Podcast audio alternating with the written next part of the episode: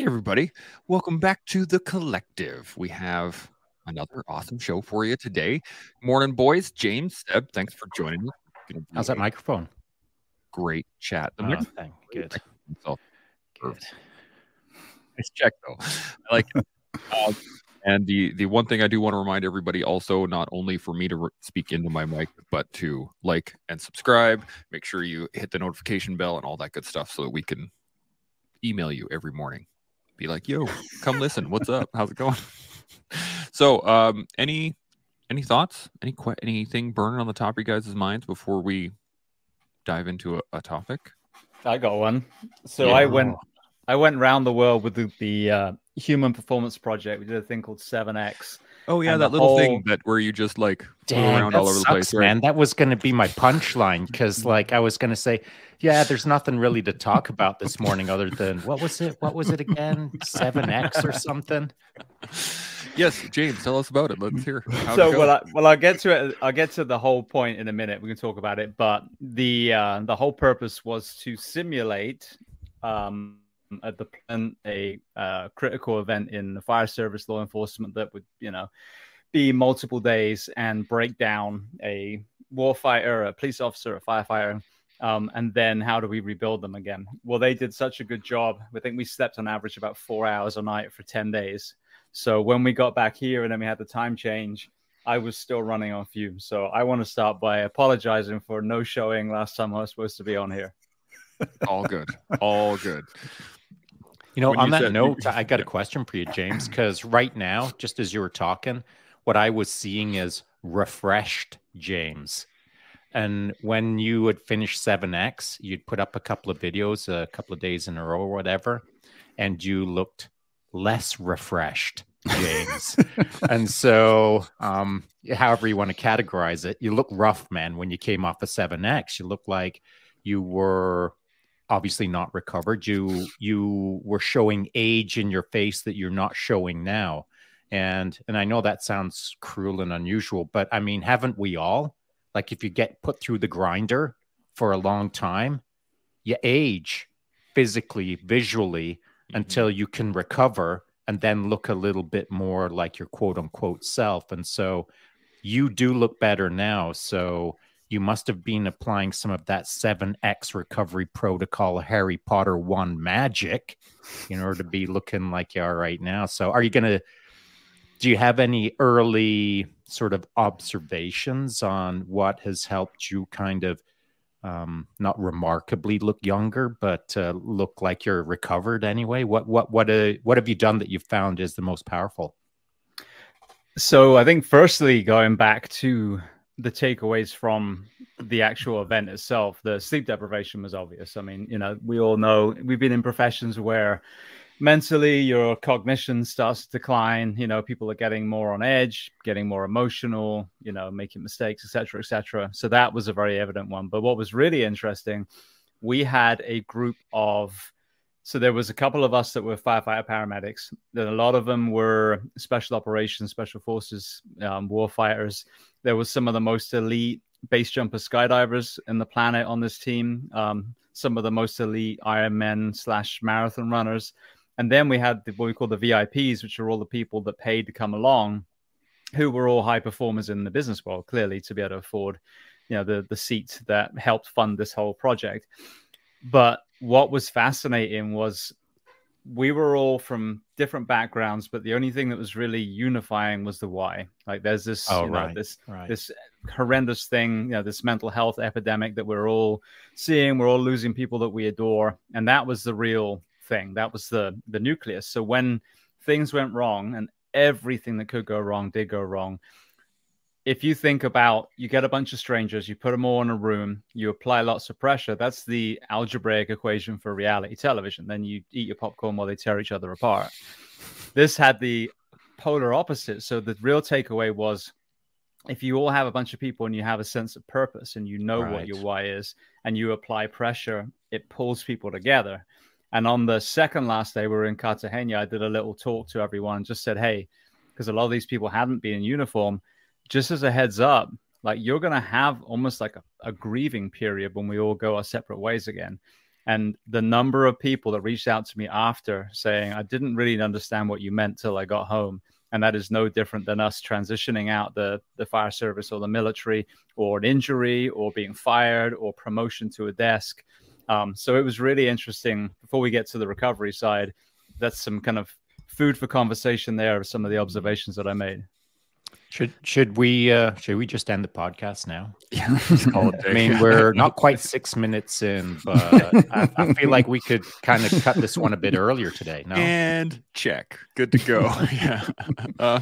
Seb or Sean, any thoughts on that? Any questions for James on what he just went over? Anything? Yeah, no, I don't have any questions per se. I mean, I'd love to have a 2-hour conversation about it, but one of the things that's absolutely undeniable is how adversity with a common goal brings you together. I mean, we've all experienced that at various levels, but I think what's even more powerful, if you start doing this with people that have never experienced it, then they can go out and kind of proliferate it a bit, because it's a very small niche of people that actually experience this. And I truly believe that it would benefit absolutely everyone, you know, on such a meaningful level. And so I just love that people are coming in from all walks of life and taking this on. And it's, you know, it's great. It's amazing. It's pretty outstanding. It is. And it's nearly what I spent not quite a full hour this morning talking about, but it was about adversity. It was bounced off of the topic of Mark Ormrod yesterday over on The Collective, or here at The Collective yesterday. And so that conversation morphed into go chase adversity, which morphed into nobody's got any excuses, which morphed into go prioritize, which morphed into, oh, you don't have enough time, make some time, which morphed into. And so most of the conversation was about not trying to get people off the couch, but encourage others, even myself, to just like dial it up a touch more, seek extra adversity. That's the real magic. And I'm used to it. We're all used to adversity. We can go do it by ourselves in the forest with no eyeballs on us. It's no big deal, but there's a lot of people out there that haven't ever got used to just really getting with the grind in absence of any eyes on them. Sometimes people need to feel like they're part of something, to your point, James, which will like encourage them to like put their shoulders back, their chest out, and feel like they've got that extra little bit of juice to handle the heat that they're facing. And so that's kind of what I'm trying to do over on my little IG account, is encourage people as our little group of, you know, people who listen to me in the morning for coffee. Just try and be part of a group that is trying to do harder things, et cetera, et cetera. So anyone got any secret, you know, how to crack the DNA on that one? Does anyone know how we can encourage people to more and more and more seek adversity? It's not that I'm running out of ideas, but I wouldn't mind like picking up the pace a little bit. James, what do you think? So I would say, because if you think about, like we said, there's two opposite effects to stress: tear each other apart or pull people together. We all served in uniforms where they created an environment for us to truly understand the why, to suffer, you know, the shared suffering. And that brought most of us together. The meat grinder spat out a few people that just shouldn't be in that profession. And then if that bar was maintained and you had that cohesive group, you carried on together. I mean, you know, I got married and my groomsmen were the firefighters of my, you know, beloved crew that I had in California 10 years prior. They flew over, you know, that's the brotherhood that's formed and the sisterhood. So then when you contrast that to the COVID epidemic, where the why was never really even allowed to have a platform, the why was we want people to stop dying universally. And what happened was this divisiveness rather than let's talk about any precautions we can take when it comes to this virus, but let's also talk about nutrition. Let's talk about time in daylight. Let's talk about community. Let's not tear people apart. Let's pull people together and work out how we can do that. Let's talk about exercise. Let's talk about sleep quality and reduce fear. You know what I mean? So if you want to destroy a nation, make the why as gray area as possible. If you want to unify a group of men, women, and children, give them a cause, a why that they truly understand. Make America great. What the fuck does that mean? Excuse my language. What does that mean? You know what I mean? But let's take a thing that you're passionate about, that you can truly action in your own household or outside your front door. If you understand that and find a group of people that are like-minded, if we all have pockets of that, we'll truly change the world. But if we listen to some person, this is a censored show, person in a suit, whether it's a blue tie or a red tie, and we let them puppet master the way we think, the way we act, then that's the polar opposite of what I've experienced on this trip and what we've experienced in our teams. This is the challenge with politics in general, right? And that's why we don't really talk about politics on here, but the idea, that concept of the idea, the why, the message, it can be subverted for many reasons, right? And so that's why it's important to, again, like we were talking about on some other shows, is that you keep the standard, and that why, like, that's, there's the why for the why is that we have to meet on common ground. And I think that is the key in all of these things, especially with 7X, that I really loved when you told me. I didn't know that you said that there were just members of the public who were able to buy a seat, because that's really intrigued me when you said, you know, firefighters and police and military. I'm like, okay, this is going to be hard for them, and they're going to be like, okay, good little gut check. Awesome. But you take people that have almost no experience in this and you put them through it. I'm really interested in how did they react to the whole situation, both during and after?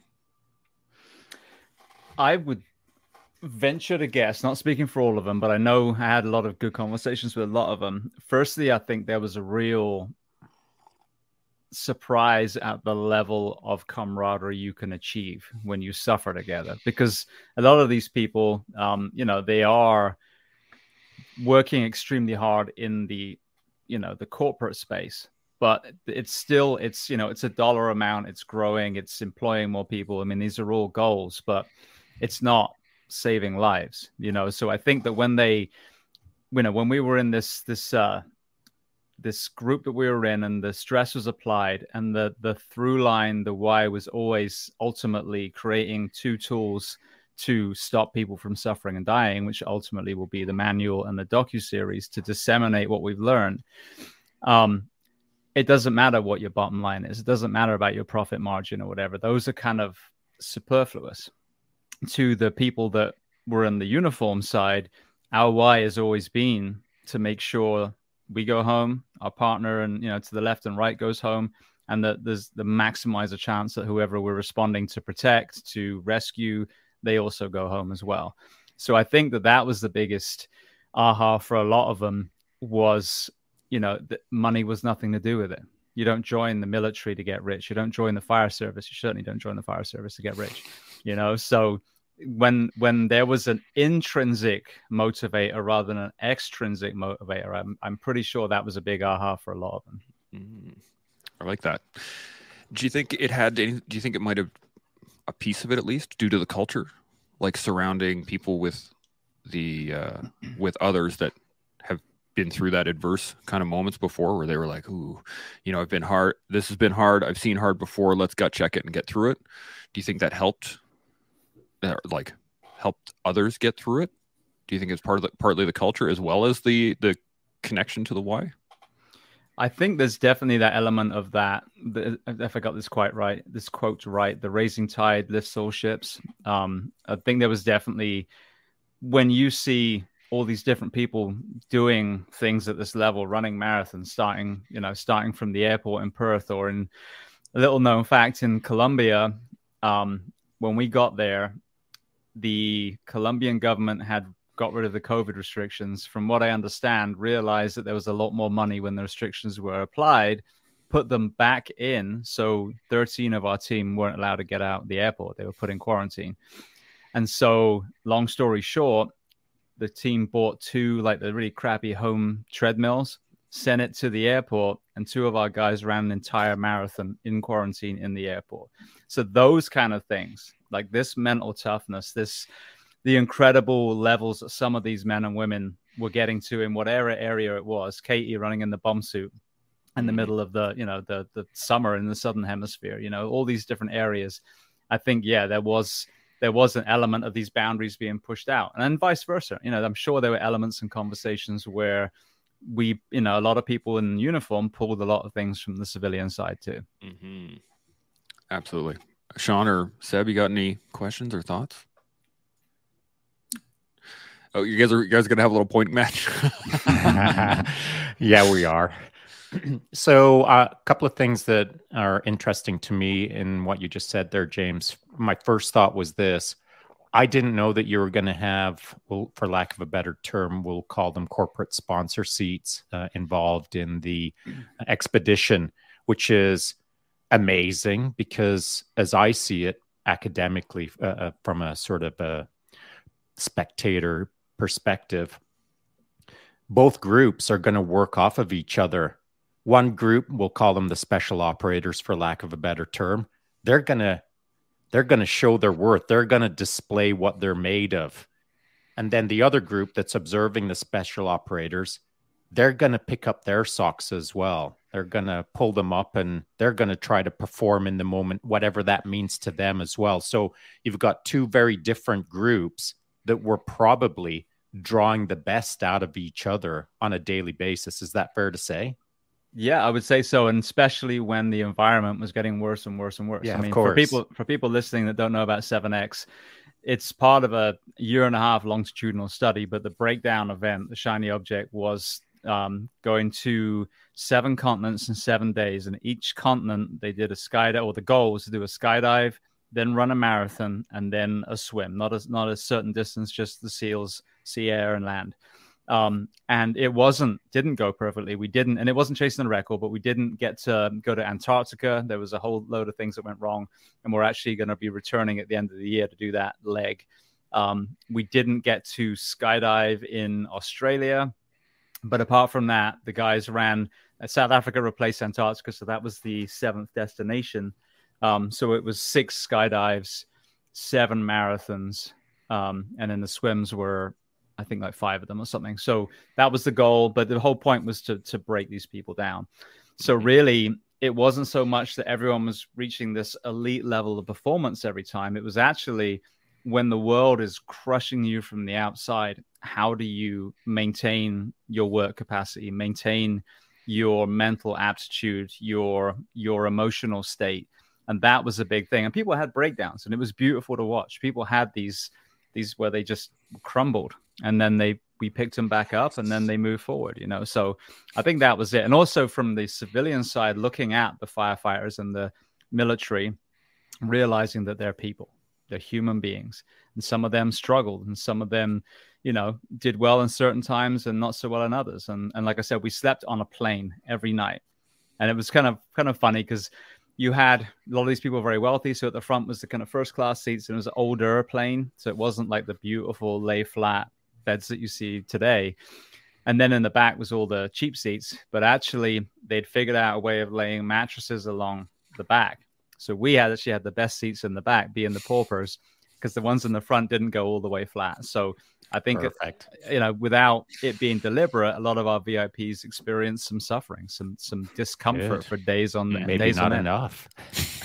So the next thing that I thought was, and this is my final point, it's awesome that there were VIP seats there, for lack of a better term, because arguably, this is just my opinion, I could be way off base, but arguably, I feel that they'll have a way bigger impact than any of the special operators in the back, in the sense of if a special operator puts up yet another photo of yet another parachute jump over yet another piece of ground, I'm not saying it's yawnerific.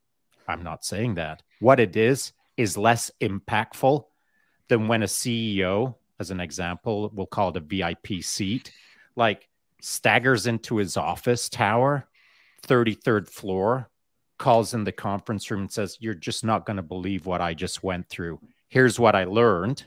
Here's what I want to start executing against. And by the way, let's make a donation to ... And so that one individual is maybe implementing change within a massive institution, or at least a large organization that has ripple on effects that no one will ever see for years, perhaps. whereas an individual special operator, you know, he'll impact his social media feed to some degree, and the stories will spread out a little bit, but not like they spread out in an office tower, if that makes sense. And by the end of the day, within that office towers, everyone hears that CEO's story again, for lack of a better term. It's being talked about at the family dinner table by employees who are then telling their neighbor, you're not going to believe what Jim, our CEO, did or saw or talked about in the board meeting this morning. And the reason I say that is because in my world, or in our world, hardcore, mega freaky things aren't that big of a deal. But in the corporate world, when things get freaky, everyone's talking about it. So there may have been a bigger impact on that end than there was on the, we'll call it military, Leo, et cetera. Yeah, it's the water cooler to the dinner table, right? Correct. And that is, there's so much information that gets passed on through those two places that it's not accounted for quite as much. So this is super cool. What do you think, James? Do you have any thoughts on that? Definitely. So I agree 100%. I'll give you just another, there's so many examples, but another example, Shay Eskew, one of my friends who is an elite triathlete. He was horrendously burned. I forget exactly what age, at 5, 6, 7, 8, right around there. There was a swarm of bees. A neighbor figured the best way was to throw gas at the bees.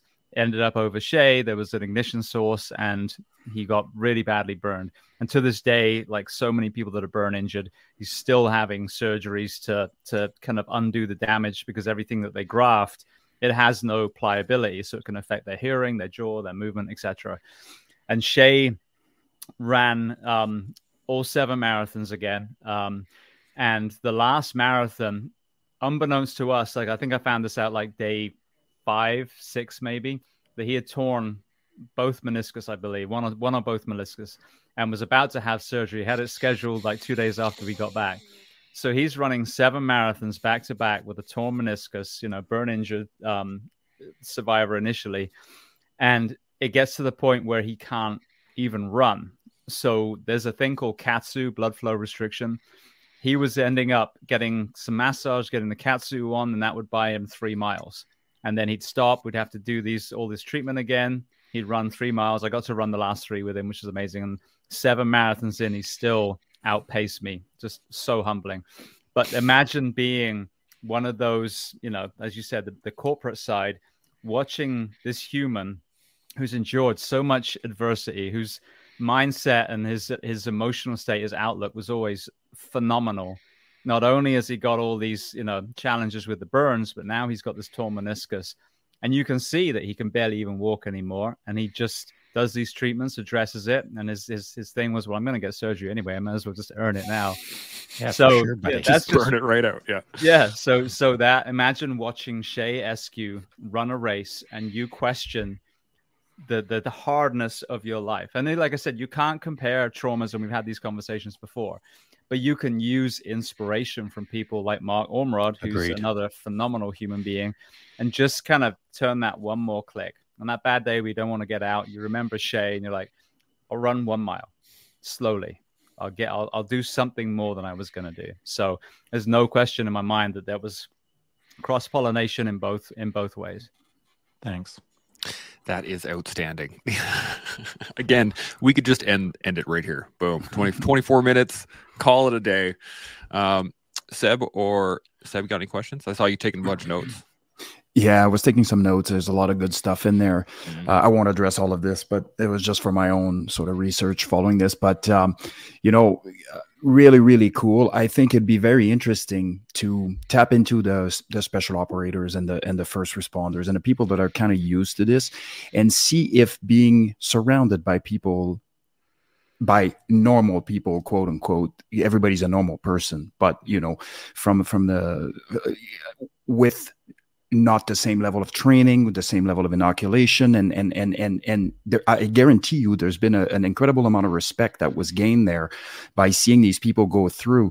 And I think what happens sometimes in the elite unit, or even in the first response world, is we get to think that we're it, you know, kind of thing, and everybody who isn't us isn't at that level or isn't capable of or has decided not to. And somehow we get really cynical, sometimes even nihilistic in our approach and judgmental to a certain extent, to the point of elitism, right? And so if you get to the point of elitism, thinking that everybody else has never done anything hard, that anybody else's hardship is nothing compared to yours and all this good stuff, or bad stuff, I should say, you know, it's important to have a lens change.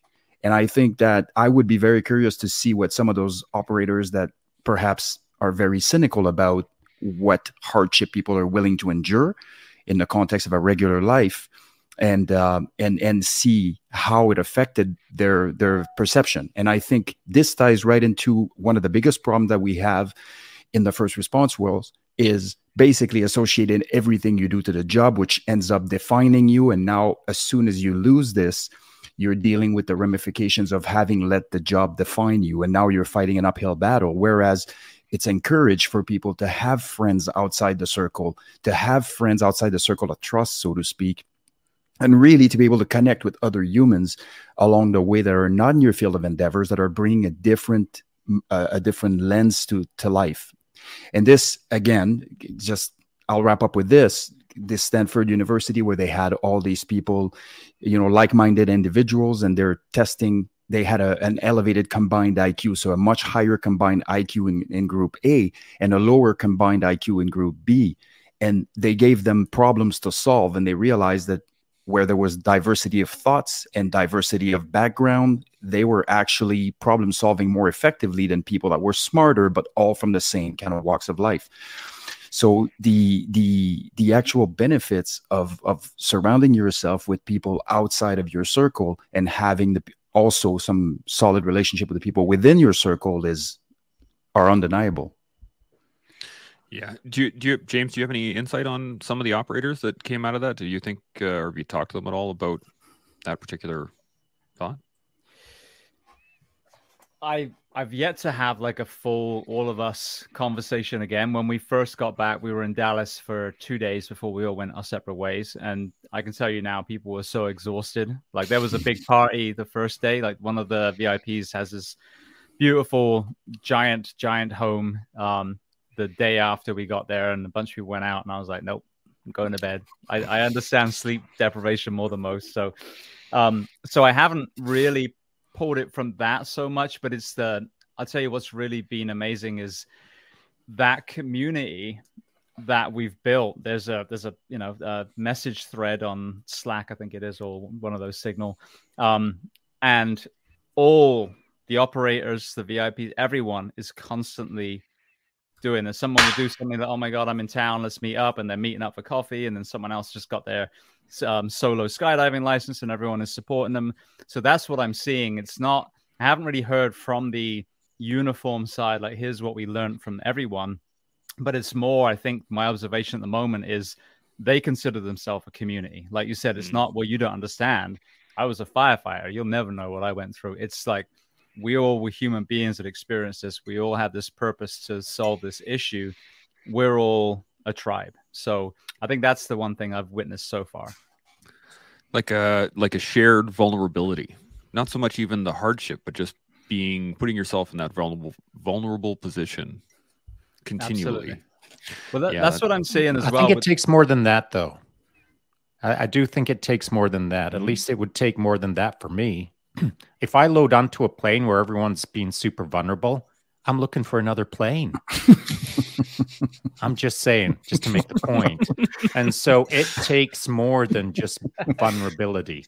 It takes shared hardship. Yeah. It takes people being vulnerable. It takes people breaking down. It takes blood, sweat, and tears for humans to bond.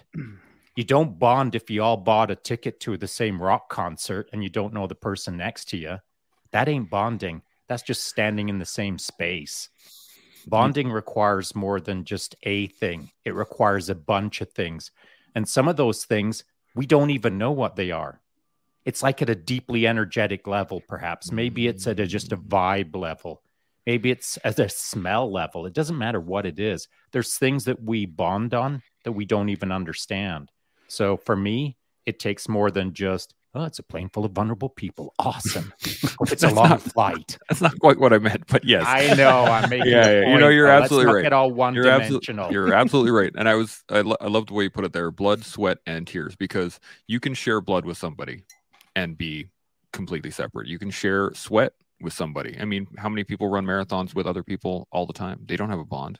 You can share tears with somebody. Great. And in 5 minutes, you don't really know them anymore. But if you share all three of those things, or you share three of those things, plus the energy, plus the blah, blah, and all of these other things, it adds depth of connection.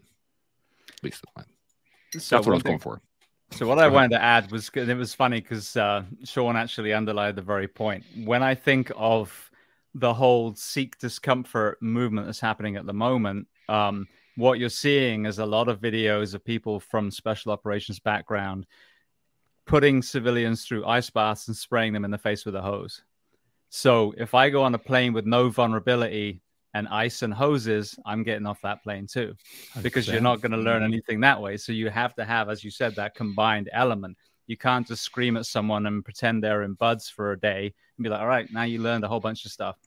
You got to talk about the holistic experience, the shared suffering. But like you said, what we need and what we're missing so much now is that shared vulnerability as well. And you can only, I think the difference is to be vulnerable, you have to have trust. To get that trust, you have to have suffered together. And I think that may be the missing piece. I like that. Trust and suffering and vulnerability. I love that. That is outstanding. Well, maybe you don't show up with trust, but through shared suffering and adversity, that's where it gets built. Exactly. Yeah, I like that a lot. Man, again, there's so many of these, like we've had, what, 4 mic drop moments now since we started? Well, they're all James. Yeah, well, there you go. And I guess maybe you should teach him as your little... I don't have a move. I don't want to move. Okay, well, yeah, the one question I had for you, James, myself was, what do you think, what was your biggest lesson for yourself? The one thing that you're going to come away with to either better yourself or better your concept of suffering, or what was it for you that you took away? I think, I mean, this is not the direction that you're probably expecting this answer to be, but I have to say, because the other things, doing what I do for so long, I already knew that there was going to be community and, you know, I kind of anticipated, and it was just more verification of these things. I was definitely amazed at the community, like we said, of the non-uniform side of the plane. And that really blew me away. So that was one big thing. But another thing, and maybe people listening to this can relate to this, I would like to think for some reason, and I think when I look back at my childhood, maybe it's from trauma, but I was kind of a meek child. I was a little bit scared. When I look back and think of the classic term of anxiety, I developed this anxiety. And then I go into the fire service and, you know, do 14 years of pretty busy departments in pretty rough areas of town, apart from the last one. And as I've transitioned out, I told my wife, I'm like, I feel like nothing even elevates my heart rate anymore. And it used to be even at the end of the fire service, like I'd have to fight to the door and then just be in a wall of flame to even feel like you call it a fire. And so when we went to Cairo, we had the opportunity to skydive. Now, I'd done skydiving once, and I'm talking about being strapped to a dude like a baby Bjorn. I mean, not like a real skydiver. And the first time I did it, pre-fire service, this nerves was still here. I hadn't even entered the fire service yet.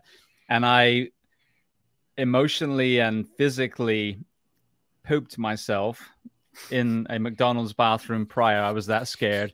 Now, don't get me wrong. When I landed, I loved it and was ready to go do it again. But the fear of that psychological side, I was almost crippled with fear. Fast forward of life in the fire service, sleep deprivation and constant stress and, you know, exposure to a lot of things that should scare you, quote unquote. When you skydive, as you all know, the plane is moving at 100 and whatever miles an hour. And it's that drop that I used to hate. So when I jumped, I realized, oh, I'm just kind of gliding. There's not a drop. Well, this time we jumped out of a Russian helicopter over the pyramids, and it was hovering. So there was no glide. It was tumble. Yes, it was straight down. And I watched people. And so I'm like, all right, so this is going to be a great scientific test. If I get an adrenal response, then I know I'm just, you know, I'm wrong with how I'm thinking. We went out straight down, zero. So what we term as adrenal fatigue, the physiological lesson that I took away was that is absolutely a real thing, because if nothing else, dropping out of a helicopter strapped to a Polish dude that doesn't speak English that forgot your glasses, that should scare you a little bit. You should have a little stomach in the throat kind of thing. Zero, nothing. It was like I was sitting here. So that was a real experience. So, I mean, all the takeaways that we talked about absolutely are brought, but that was you don't often get to test your adrenal response, but I got to do that. And like, okay, that's definitely a physiological side effect of 14 years of the fire service. I'd be curious to, and this is at the, not even at the hypothesis level, but I'd be curious to look into what percentage of this had to do with your domestication of the fear of death. You know, when I call it like this respectfully, I mean, we don't totally, you know, get comfortable with it, but at the end of the day, there is an acceptance that has to come in order for us to do the things that we need to be doing and focusing on the steps that we need to be taking, regardless of consequences or the perception of consequences. And so a lot of us in the first response world and in the military world have to make peace with that. This is a very possible outcome, and it is what it is. Right now, I'm problem solving this, and whatever, when I no longer can problem solve things, then I'll worry about it, you know, kind of deal.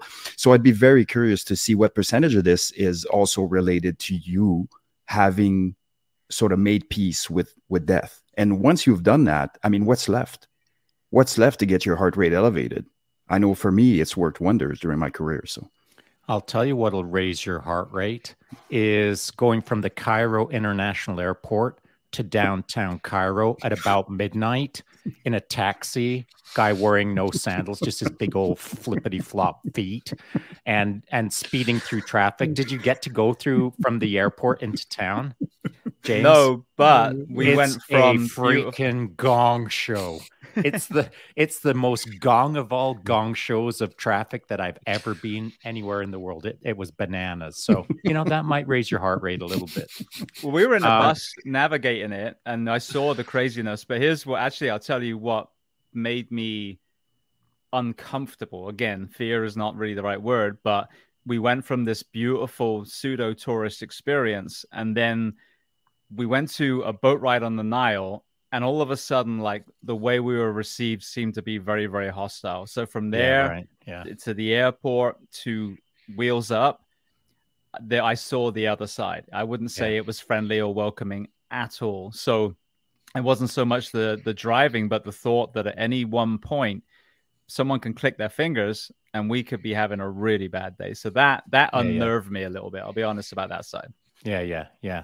So on the HPA axis, or the hypothalamus, pituitary adrenal axis, to your point, adrenal fatigue, one of the reasons that I started studying the HPA axis and trying to figure out ways to manipulate it or improve it, et cetera, is because just like yourself, James, I felt that I had some adrenal burnout just from the various things that I've done over the years. And so there are ways to improve or work around those kind of issues. I'm sure you're very familiar with them by now. If you've kind of got this working theory of you have some adrenal burnout, you have looked into that, right? HPA axis, et cetera.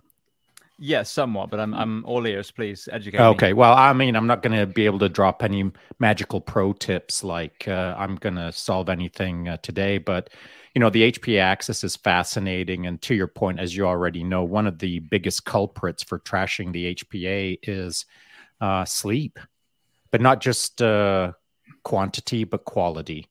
And again, anyone who doesn't have an Oura Ring or some sort of sleep tracking device, if you don't have anything at all for tracking your sleep, for deep or REM or light or awake, interruptions, oxygen uptake, all of these various HRV-ish things, you can go onto YouTube. I believe the YouTube channel is The Quantified Scientist. He's actually a data sleep scientist who takes a whole pile of different devices, to include the Oura Ring, the Whoop, the Apple, the this, the that, the other thing, and compares them in a very science-minded perspective, and will basically let you know what kind of options would work perhaps for you for the outcome that you're seeking based on your budget. So The Quantified Scientist on YouTube, you'll find it. So get some form of device to track your sleep quality so that you can then start manipulating your deep and REM within your night's sleep. And that might mean, as I said a couple of other days ago on my live IG, you've got to consider like THC and CBD and how that impacts your sleep. You've got to consider food, how close to bed, and hydration, how close to bed, and blah, blah, all of these various things. And academically, if you study your HPA axis and think, okay, I see 7 things that I can do that are going to improve me. Well, it's all guesswork until you start collecting data and forming trends and then working against those trends. So do you have a device that you can track your sleep quality with? So I'm going to totally devil's advocate you right now. So okay. I had and let me jump in front of it. Let me guess what it's going to be. Let me see if I've heard this counter conversation before. Is it because when you track yourself, because not that you get obsessed with what it is, but the score, if it says a 12 instead of 107, you think, oh no, that's my day ruined? Or do you feel that the data set as you observe it on a daily puts you off feeling how you want to feel? Does that make sense? It does. And that's definitely a thing that I've heard. I don't normally wear wearables, but I think they're amazing. I watched my wife, you know, she absolutely is inspired by the data, the steps, all those things. I think it's phenomenal. But I had a guy on, Professor Russell Foster, and he's the man who he and his team discovered the chronoreceptors in the retina. So up to that point, his world, the neuroscience and ophthalmology world, swore up and down there was rods, cones, and that was it. And how dare you suggest there's a receptor that we haven't discovered? And there was, and he proved it, and in a series of different experiments. And so he's the one, you know, when you hear Huberman talking about, you know, looking at the light in the morning, it's actually his work. I've never heard him credited for this. Just a little side point there. But anyway, when in our conversation, and I'm going to get him back on, he's amazing. But he was saying that a lot of people don't understand that even the EEGs, the sensors all over the head, still really aren't very good. They're not actually great science. So even though the wearables are great for certain things, HRV, great example, he said when they're making these claims that it can say you were in this, you know, REM sleep for here and this sleep for that, he said actually there's nothing proven that you can't do that from the, I forget the term now, but the way that the aura even gets the data from the body. So that's just a cautionary thing, is that people do get obsessed. Yeah. And that is a thing, and that creates anxiety, but also, you know, that you're asleep, but it truly does not have the capacity to actually say you were in REM sleep here. It's kind of guessing at best. So even if the EEGs aren't a gold standard, so that's the reason why I don't. The best metric of a good night's sleep is how you feel the next day. Bam, good man. So that was my next point. So 100% you're right. And this device is worth nothing unless you use it correctly. And by correctly, I mean you have to form a trend over a timeline that you can trust. And by a timeline, I mean like several months of observing your sleep every night and not just saying, oh, the ring told me I slept like that. Guess it's smart. And that isn't what this ring is. This ring isn't smart. It's an inanimate object that captures physiological data that then has to be interpreted by the human. Now, the ring comes with software, and the software can give you sort of an indication of what you may or may not have experienced while you were sleeping. But at the end of the day, it's dumb. There's only one smart person in the room, and it's the smart person wearing it. And if you're not being smart about it, then the ring, you might as well put it in the garbage can. You've got to observe what the ring is telling you, and then over time, trend it out to see if you're synchronizing up with what it's telling you. If it tells you you're getting sick and then you get sick, okay, now it knows when I'm going to get sick, maybe in the future. If it tells you you had an amazing sleep and you wake up in the morning, you're like, I had a crap sleep. I feel like crap. Well, maybe it's for all of us to determine the data, form the trend, and then moving forward, consider it as another feed, another variable that enters into our life throughout the day to give us a sense of how we're doing. Yeah. Seb? I'm going to throw another curveball in there. So today, coincidentally, today I was listening to Huberman Lab, and it's called Leverage Dopamine to Overcome Procrastination and Optimize Effort. And in there, at about an hour and a half, it might be a little bit later, it's actually episode number 117 of the Huberman podcast. And he says, and I quote, "Adrenal burnout does not exist. It is a fallacy. It does not exist." And so I'm certainly not standing here able to articulate what he meant, but I'm just bringing it up for everybody's attention. Like, have a look, listen, if it makes any sense. And Sean, you'll have the critical analysis about ability to listen to this and kind of make maybe better sense of it and articulate. Well, I agree. I agree with what you just said. And I agree with it as he has categorized it. Gotcha. I feel that there is no such thing as adrenal burnout. As it's understood, or as it's loosely referred to in society, as this catchphrase of, "I'm a little tired and I don't understand what's going on." I believe that the adrenals don't burn out to the point where they stop functioning.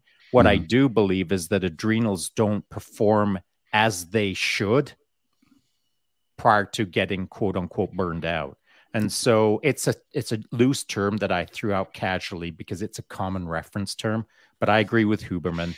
There's no such thing as straight up hard science. They're burned out, if that makes sense. Well, it's like the testes, though. We know that a lot of people in the show listening have diminished levels of testosterone. Their testes are still working, but are they working at the rate that we need to? No. So it's kind of semantics. And the other thing, I mean, I think that Dr. Huberman is great. And he was supposed to be coming on my show and then decided he wasn't going to. But the other thing that I find interesting, just from the outside looking in, is you had someone whose field of expertise is here, and now all of a sudden they're an expert on the entire holistic wellness subject. And that I'm always a little bit like, well, yeah, so. in all fairness, he's cited at least 6 people this morning in that podcast and their work. And I don't know if the person that you were talking about earlier was cited, James, but I'm hoping it's the case. And I'm hoping that, because there's a lot of crossovers. There's a lot of crossovers between those fields. So yeah, I'm outside of the, let's hold on a second, Sean, hold on a second. We've I think crossed into an entirely different branch than what we should be talking about. As to, is that bad? I don't think we need to critically analyze a multiple other podcasts when we're actually here to talk to James about the 7X project. Oh, I didn't know we were talking. No. I just reason we were here. So I have a question for you, James. Yeah. If you were on 7X, was there? Or of course you were. Were you observing how people were collecting data? I like that. So I think if I can speak for everyone that's on there, initially this was seen as a data mining, operation. This was, we're going to start here. We're going to collate all this data. Ultimately, I think everyone knows what the answers are. Like, we know through other people's work. Again, this is the point, not masquerading as an expert. There's lots of people whose body of work is sleep, whatever it is, the adrenal gland, whatever. And that's who you use as your subject matter experts. Then you apply it to these people. So I would say my observation is that we went into it with a data mind, and the real takeaway actually came through story. So yes, there was sleep, nutrition, movement, daylight, circadian rhythm, community, tribe, loss, etc. But the manual, I don't know what it's going to look like so much yet. It's being created now. But the docuseries, I can tell you, is going to be compelling, because it's not going to be, all right, now on this spreadsheet, you can see that this figure here, figure A, if you look at figure, you know what I mean? That's not engaging at all. But talking about the journey of these people and what they had, and then, applying what nutrition worked, what supplements worked, what didn't work, what did people try and it made no difference whatsoever. So I think that's the thing that I'm excited about. The data is out there. None of us are reinventing the wheel. Going on a plane for 7 days around the world is not going to smash the limits of science. But what it is you're exposing all these human beings to all these different factors. And if you were going to do a quote unquote study, you'd keep everything completely sterile is the wrong word, but NAB comparison, yeah, consistent. Yeah, exactly. There'd be consistency in all parameters except one that you're actually studying, and then you'd have a control group that's going around the world, you know, with in a bed or not around the world or whatever. So there was none of that, so it wasn't a study. But it was a way of just throwing all these things at these people, breaking them down. And then, like I said, the Katsu example, in the blood flow restriction worked incredibly well for Shay's knee, and we were able to do that. The Normatec each night that the guys were using, you know, the Doc Parsley sleep remedy that we were using every single thing about a different continent every night, the circadian just murdering that was going on in our brains. So using that to try and initiate the sleep cascade to get us to go to sleep. And that worked incredibly well. I want to say shout out to Doc Parsley for that. So those are the takeaways on what's working. But I think it's really the storytelling, like the book that I wrote, rather than just say, hey, you need to sleep. Hey, you can heal back injuries. Hey, you know, obesity is bad. You tell a story and then you weave in the facts into it. So I'm hoping that the back end of this, there's going to be a compelling docuseries and a manual that will be a great kind of how-to takeaway to enter in our profession, to stay healthy in our profession, and transition out healthily as well. Well, I agree with the storytelling, because just using the Normatec as an example, I was the first person that I knew to buy a Normatec about 16 years ago or whatever it was, when they were just a mom and pop company. And they were like a secret sauce kind of tool. I learned about it through a little side conversation, talked to the CEO, got a set of Normatec, and really didn't talk too much about it because he'd asked me to not talk about it. But then I started talking about it a few years later. You know, I thought it was a good tool to get out there into the community. And so I could have chosen to like take a photo of it, put up a data screen and say, buy one, and then bounced. Or I could do what I do, which is tell a few stories about something that has worked for me. And it's the stories that gain the traction. People that have bought Normatecs or compression leg units or whatever have bought them, not because they looked at a PowerPoint slide. They bought it because I just told a simple story about it on how effective it was. So I think that it's key, as you said, that the story is told based on people who have got respected careers per se, and that others out there who are looking for ways to do things better can tie high-performance individuals to tools that they use on the regular basis to improve them and think, well, if it works for them, it'll work for me, as long as the story's told correctly. Yeah, absolutely. The I do have one other question for you as well about the rest of 7X here. Was, what do you think the biggest failure you had was? I really wanted to find this out, because you said there was a bunch along the way, but I wanted to know what do you think yours was specifically? Mine was when we got back, because I had been very diligent at tapering off my drinking. And when I drink frequently, but small amounts. And so when we talk about sleep, if I'm going to truly understand and own my sleep, as Sean talked about, you have to think about, what did you drink the night before? So it might be 2 glasses of wine. It's still going to disrupt my sleep. And from 14 years of not sleeping, there's an ownership element. So I had actually got myself to a good place. I think the months prior, there'd been like months at a time I hadn't had anything, and then maybe had a little bit for a few days and then tapered off again. But then when I got back, sleep deprived, broken down, I went back into that again. And just like I said, habitual, 2 or 3 glasses, but every night for, a week, 2 weeks. So that was the big failure for me, was slipping back into that less disciplined state that I think so many of us find ourselves when we're on shift. And by replicating it through 7X, I found myself almost like I was back on shift. Seb or Sean, any other questions or thoughts or anything? Yeah, I'm curious, when you were pouring a drink that first time, I mean, you could consider that first drink when you come back from 7X as, call it, celebrating or whatever. But at some point, the third drink or 4 nights later or whatever, you realize the pattern. You're like, yeah, this is no bueno. At what point do you draw down on a lesson from 7X, or do you just shrug your shoulders and think, yeah, that doesn't apply to me? Or what was your thought process on that? For me, I think it's the fairy tale of downregulation, and it's not. Yeah. You know what I mean? I've never, ever drowned my sorrows. I've never had issues with nightmares or any of that stuff. I've been so lucky. And again, just accidentally, the bad things that happened when I was young were equally, if not more, offset by the good things. You know, I was in a house fire when I was 4. We almost got crushed by a wall when I was about 11 that fell and crushed every car except ours. And we were driving away from this place. My parents had a pretty awful divorce. All some pretty crappy things. But then I grew up on a farm. I had a family of 5 siblings. We ate around the dinner table almost every night. We talked, we laughed. You know, I had animals around me. My dad was a healer. He was a veterinary surgeon. I was on a farm, so I had daylight. I had, autonomy, all these things. So that offsets. So it's not like I'm trying to bury something, like genuinely hand on heart, but it's habitual.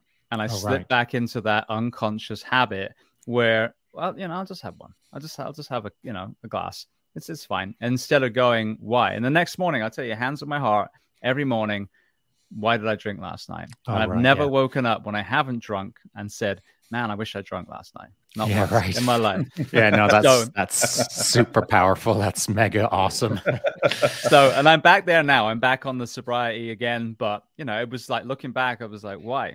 And then what is it about that extreme ownership? Oh, you just don't. Yeah, but, what is it about each and every one of us that makes us so strong sometimes and yet so weak other times?